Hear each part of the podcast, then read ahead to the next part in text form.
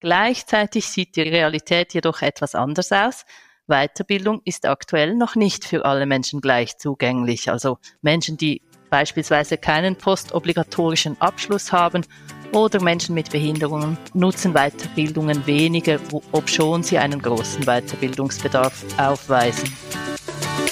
Herzlich willkommen zu einer neuen Episode meines Podcasts Education Minds, didaktische Reduktion und Erwachsenenbildung. Ich bin Ivo Würst, Trainer und Fachbuchautor und unterstütze Unternehmen, Institutionen und Bildungsorganisationen, ihre Arbeit im Bereich der Erwachsenenbildung zu professionalisieren. In diesem Podcast spreche ich mit kompetenten Gästen über innovative Formen der Bildungsarbeit.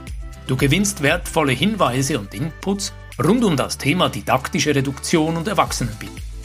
Ich freue mich, dass du heute wieder mit dabei bist. Willkommen zu einer neuen Podcast-Episode bei Education Minds, didaktische Reduktion und Erwachsenenbildung. Heute bei mir auf Besuch ist Daphna Past. Hallo Daphna, schön, dass du mit dabei bist. Hallo Ivo, schön, dass ich da sein kann. Vielen Dank für die Einladung.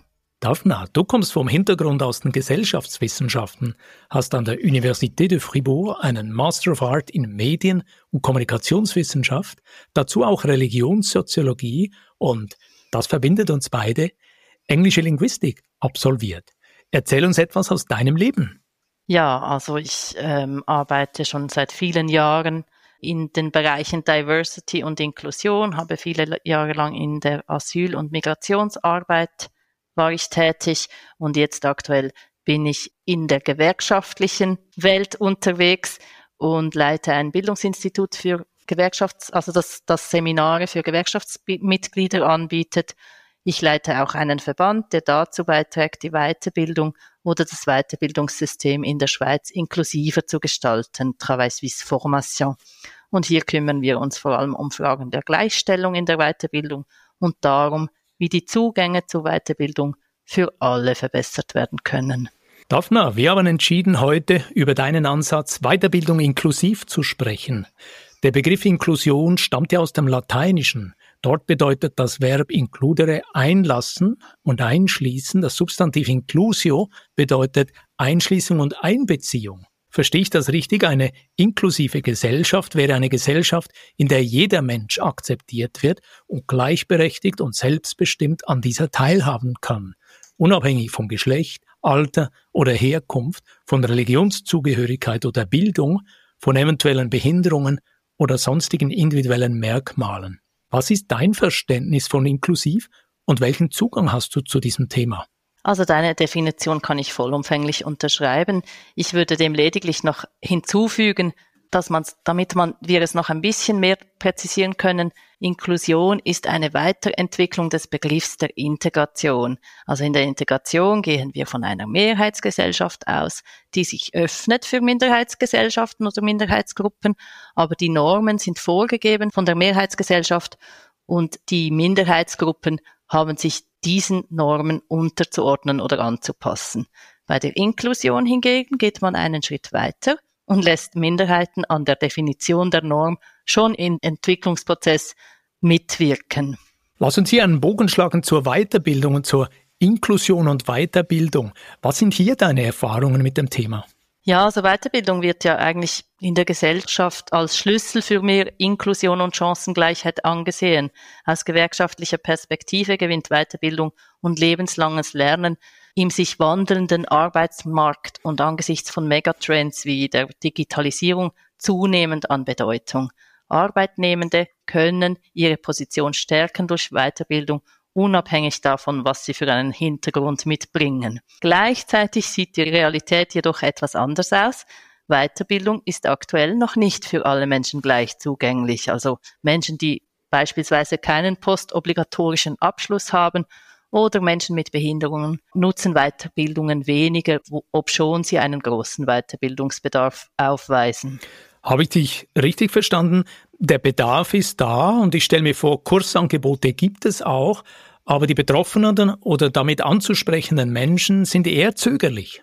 Ja, mit so einer Schlussfolgerung wäre ich vorsichtig. Ich würde sagen, wir sind da oder die Gründe sind eher auf struktureller oder systemischer Ebene anzusiedeln. Und zwar, dass die Kosten von diesen Gruppen oder von diesen Menschen nicht gedeckt werden können. Und damit meine ich direkte Kosten, also wirklich, was kostet die Weiterbildung, was muss man dafür bezahlen, aber auch die indirekten Kosten, die Zeit, die sie dafür investieren müssen. Und wir sehen auch einen Mangel an hindernisfreien Angeboten für Menschen mit Behinderungen. Und hier setzen wir eigentlich vor allem Projekte um. Lass uns über diese Projekte einen Moment austauschen. Aus unserem Vorgespräch weiß ich, dass du gleich in mehrere solche Projekte, die einen besseren Zugang für Menschen mit Hör- oder Sehbehinderungen vorsehen, involviert bist. Kannst du uns da ein paar Hintergrundinformationen liefern?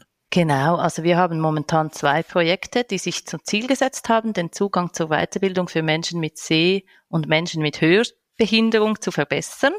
Und hier haben wir zwei Leitfäden mit ganz konkreten Empfehlungen für WeiterbildungsanbieterInnen entwickelt, in Zusammenarbeit mit Behindertenorganisationen und Menschen mit Sinnesbeeinträchtigung. Das finde ich natürlich genial. Ihr habt diese Leitfädenempfehlungen nicht einfach vom Schreibtisch aus formuliert, sondern im Dialog, im Austausch mit diesen Betroffenen. Ich denke, das ist ein wichtiges und zukunftsgerichtetes Element. Erzähl uns ein bisschen mehr davon. Es ist wichtig zu sehen auch, dass es eigentlich nicht eine gute Tat sein sollte, wenn man Hindernisse für Menschen mit Behinderungen abbaut. Also, also einerseits haben wir einen solidarischen Auftrag, aber andererseits bietet ein inklusiver Ansatz einem Fünftel der schweizerischen Bevölkerung mehr Zugänge und, und hat auch einen Zusatzmehrwert für die anderen Nutzenden von Informationen oder Weiterbildungen.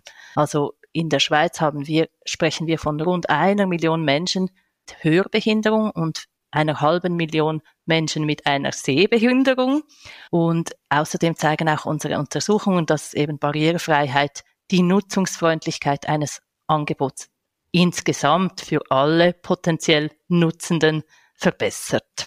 Das ist interessant. Barrierefreiheit nützt nicht nur den betroffenen Menschen, sondern Anbieterinnen von Bildungsangeboten erschließen sich damit ganz einfach einen potenziell größeren Markt. Absolut. Also stell dir beispielsweise mal vor, wenn du diesen Podcast auch noch mit Video aufnimmst und eine Untertitelung anbietest oder ein zusätzliches Transkript, so sprichst du damit auf einmal potenziell eine Million mehr Menschen an und das nur in der Schweiz.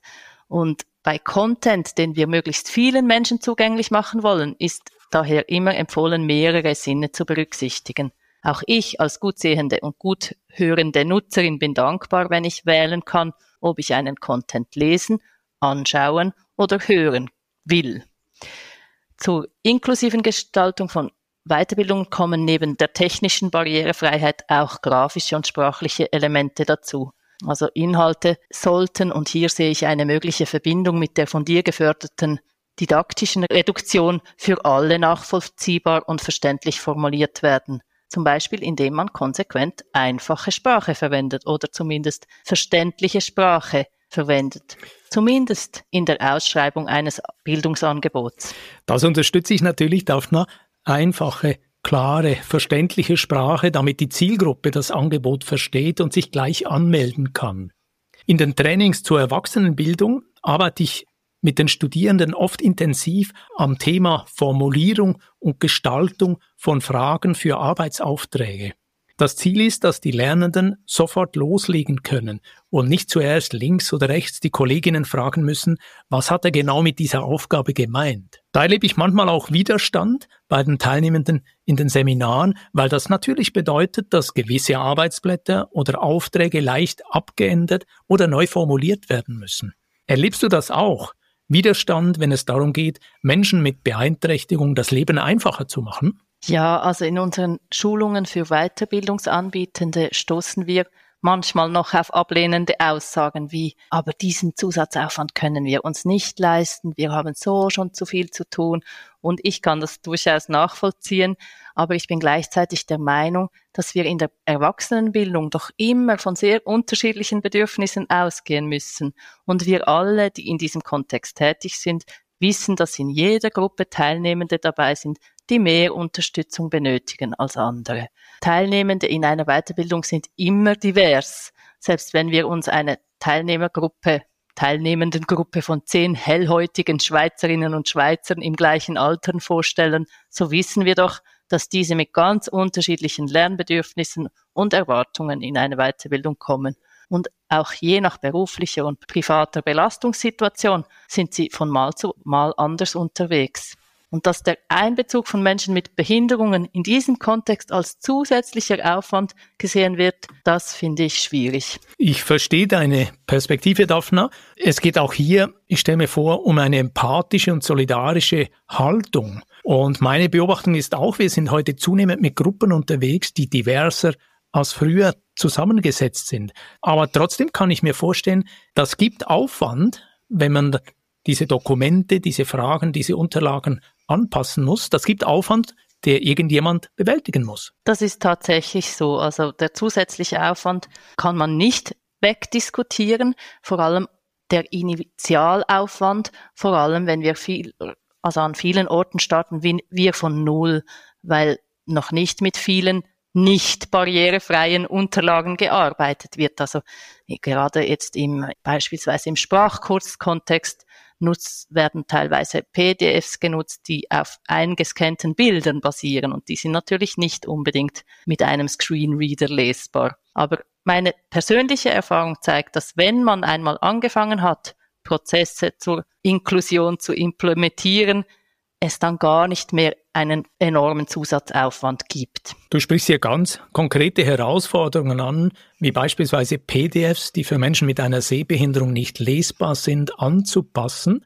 Ich denke, es geht darum, schrittweise vorzugehen. Wir müssen endlich einmal anfangen und beginnen, Weiterbildung inklusiv zu denken. Von 0 auf 100 wird nicht in einer Woche machbar sein, aber es braucht schon einmal einen guten Willen und eine Art, ja, gemeinsam schaffen wir das Einstellung als Mindset. Ist das richtig? Ja, also ich sehe, du hast, du hast das ganz verstanden, ganz richtig verstanden. Wir wollen eigentlich auch vermitteln, dass die Haltung wichtiger ist als eine perfekte Barrierefreiheit, denn diese werden wir vermutlich niemals zu 100 Prozent erreichen. Also auch ich habe jeden Tag noch dazu zu lernen diesbezüglich.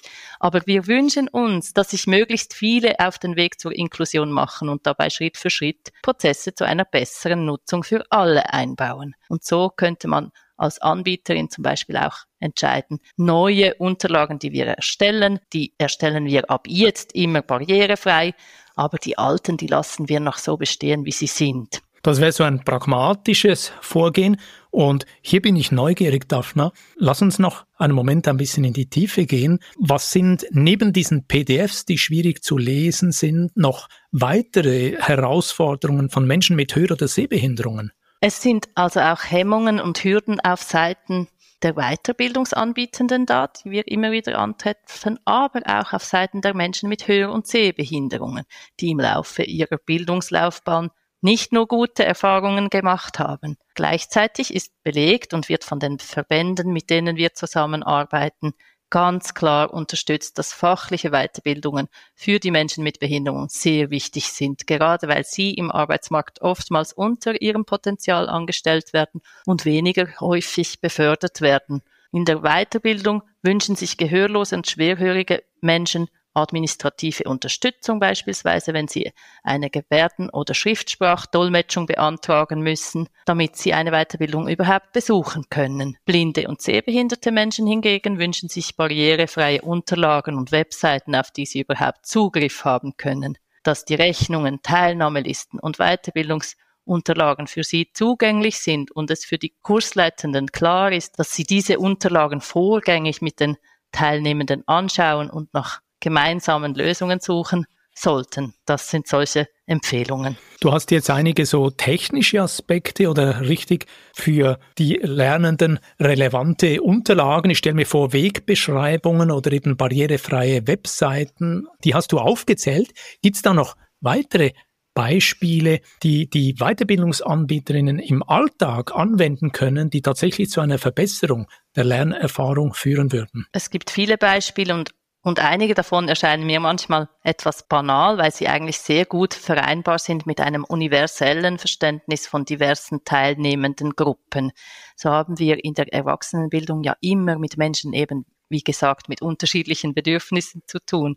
Und in meiner letzten Weiterbildung, wo ich als Teilnehmerin war, hatten wir eine recht uniforme Lerngruppe nach außen scheinbar und dennoch die einen bevorzugten Selbstlernangebote, die anderen mochten Frontalinputs, wieder andere arbeiteten lieber an praktischen Beispielen in Gruppenarbeiten und brauchten viele Austauschmöglichkeiten. Wenn man also davon ausgeht, dass in diesen diversen Lerngruppen auch Menschen mit Seh- oder Hörbehinderungen Platz finden, so ist das Zwei-Sinne-Prinzip zu berücksichtigen. Zwei Sinne, das klingt interessant. Welche zwei Sinne meinst du genau? Ja, wir arbeiten ja mit den Menschen mit Hör- und Sehbehinderung. Das sind eigentlich zwei Sinne, auf die wir uns vor allem beziehen. Eine Teilnehmende mit einer Hörbehinderung beispielsweise kann nicht gleichzeitig einer Visualisierung, also beispielsweise auf einem Flipchart oder auf einer PowerPoint-Folie folgen und den Ausführungen der Kursleitung folgen. Also sprechen und zeigen sollten daher konsequent getrennt werden, indem man zum Beispiel kurz innehält, bevor eine Folie kommentiert wird. Ergänzend, und dies ist auch für Sehbehinderte wichtig, sollte man Menschen mit Seh- oder Hörbehinderung die Unterlagen eben mit einigen Tagen Vorlaufzeit zustellen, damit sie sich diese schon zu Gemüte führen und dann während der Kurszeit besser auf die Kommentare der Kursleitung fokussieren können. Das ist ein interessantes Beispiel von dir, rechtzeitig die Unterlagen zustellen, immer wieder eine kleine Gedankenpause oder Verarbeitungspause einbauen. Und ich habe selber bei mir schon in Lernangeboten Menschen mit Beeinträchtigung erlebt und auch dort die Rückmeldung erhalten, dass sie dankbar sind um frühzeitig zugestellte Unterlagen. Und tatsächlich war diese Frau mit der Einschränkung die Person, die absolut am besten vorbereitet war im Vergleich zu allen anderen sogenannten Normalos, die dort äh, mit dabei waren. Absolut. Also das, das kann ich nur bestätigen. Die, die leisten in der Regel wirklich echt gerne diesen Zusatzaufwand, wenn sie merken, dass auch ihren Bedürfnissen entgegengekommen wird. Wir haben das auch getestet in einem Institut, das wir eben auf Barrierefreiheit geschult haben und danach mit ähm, einer sehbehinderten Testperson geschaut haben, ob das funktioniert jetzt. Und da wurde zum Beispiel in einem Englischsprachkurs jeweils neue Begriffe visuell gezeigt und zusätzlich noch mündlich buchstabiert, damit die Teilnehmende mit Sehbehinderung sich dessen Schreibweise auch verinnerlichen konnte. Und auf Nachfrage meinten die anderen Teilnehmer, dass ihnen das Aneignen des neuen Begriffes durch die Verdoppelung der Darstellung, eben dieses Zwei-Sinne-Prinzip, besser gelingt. Das klingt sehr überzeugend, dieses Zwei-Sinne-Prinzip. Und dieses Beispiel aus dem Sprachkurs, das äh, finde ich sehr, sehr gut nachvollziehbar. Da gibt es ja auch aus der Lernforschung Hinweise, dass neue Inhalte als Text und nahe dazu die konkrete Visualisierung besser erinnert werden können. Absolut. Daneben haben unsere Empfehlungen auch ganz viel mit gesundem Menschenverstand zu tun. Also ich bin sicher, dass viele Ausbilderinnen und Ausbilder solche Maßnahmen sehr einfach umsetzen würden, beispielsweise indem man auf Hinweise da, dort, schau mal dort oder du bist jetzt an der Reihe vielleicht vermeidet und wirklich darauf achtet, dass man ganz präzise und konkrete Angaben macht oder dass man auch gut moderiert und darauf achtet, dass nicht alle Personen durcheinander sprechen. Solche Sachen, die sind eigentlich in der Erwachsenenbildung doch generell wichtig und haben aber auch wirklich einen großen Nutzen für Menschen mit Behinderungen. Mir kommt gerade in den Sinn, ich hatte ja an dieser Podcast-Reihe Katja Guarise auf Besuch. Sie ist Expertin für einfache Sprachen und wir diskutierten über ihre Arbeit im Auftrag von Behörden, Verwaltungen und Organisationen, die Sprache so zu gestalten, damit sie auch für Menschen mit Einschränkungen verständlich und zugänglich wird. Ich selber nutze hier auf LinkedIn immer die Funktion, dass wenn ich einen Beitrag schreibe und dazu ein Foto einsetze, dieses Foto mit einem Text inhaltlich noch beschrifte. Das kann man ganz einfach mit einem Mausklick und dann anschließend in ein Feld kurz beschreiben, was auf diesem Foto ist. Und ich mache das, weil ich mir vorstelle, dass es da draußen Menschen gibt, die dankbar sind für diesen kleinen Mehraufwand. Das heißt, für meinen Text, der ein eben sonst für sie nicht erkannbares Bild in Sprache übersetzt. Was meinst du dazu, Daphna? Geht es auch darum, dass wir alle ein bisschen näher zusammenrücken, dass wir alle ein bisschen achtsamer unterwegs sind und uns überlegen, wie bewege ich mich im gesellschaftlichen Raum? damit alle Menschen, auch Menschen mit Einschränkung, sich gesehen und eingeladen fühlen? Ja, also mit diesem achtsamen Umgang in der Kommunikation bist du meiner Meinung nach auf dem absolut richtigen Weg, Ivo. Ich verstehe inklusive Weiterbildung, inklusive Kommunikation immer ganzheitlich. Es soll nicht allein um technische Anpassung in Richtung Barrierefreiheit gehen, seien dies Anpassungen auf einer Webseite oder bauliche Maßnahmen beispielsweise auch. Der sprachliche Faktor spielt eine genauso große Rolle und ich bin eine große Unterstützerin von einfacher Sprache und wünschte mir, dass diese selbst in Fachkreisen zunehmend eingesetzt würde. Auch ich muss hier jedoch auch immer noch dazulernen. Daphna, du hast von Schulungen gesprochen heute, die ihr auch ausrichtet für Weiterbildungsinstitutionen und wo ihr Weiterbildungsanbietende dabei unterstützt, ihre Angebote inklusiver zu gestalten. Ich arbeite ja selber auch bei mehreren Bildungsanbietern, bin als Trainer in der ganzen Schweiz und im deutschsprachigen Raum unterwegs. Dort habe ich auch schon die Frage erlebt an mich als Trainer, dass eine Bildungsinstitution mich informiert hat, dass eine Person beispielsweise mit einer Höreinschränkung teilnehmen wird und im Lernprozess phasenweise durch Dolmetschende für Gebärdensprache unterstützt wird. Und da war so quasi die Frage im Raum, sind Sie einverstanden damit? Und ich habe natürlich geantwortet, selbstverständlich, die Studierende ist willkommen. Und hier interessiert mich, wie er das ganz konkret macht, wie er diese Angebote für Weiterbildungsinstitutionen konzipiert. Ja, also unsere Angebote basieren wirklich auf diesen Leitfäden. Also wir haben wirklich sehr viel Arbeit investiert, um da eine gute gemeinsame Basis zu entwickeln, die, die für alle stimmt, also für die Menschen mit Hör- und Sehbeeinträchtigung und dann die Leitfäden aber umzusetzen.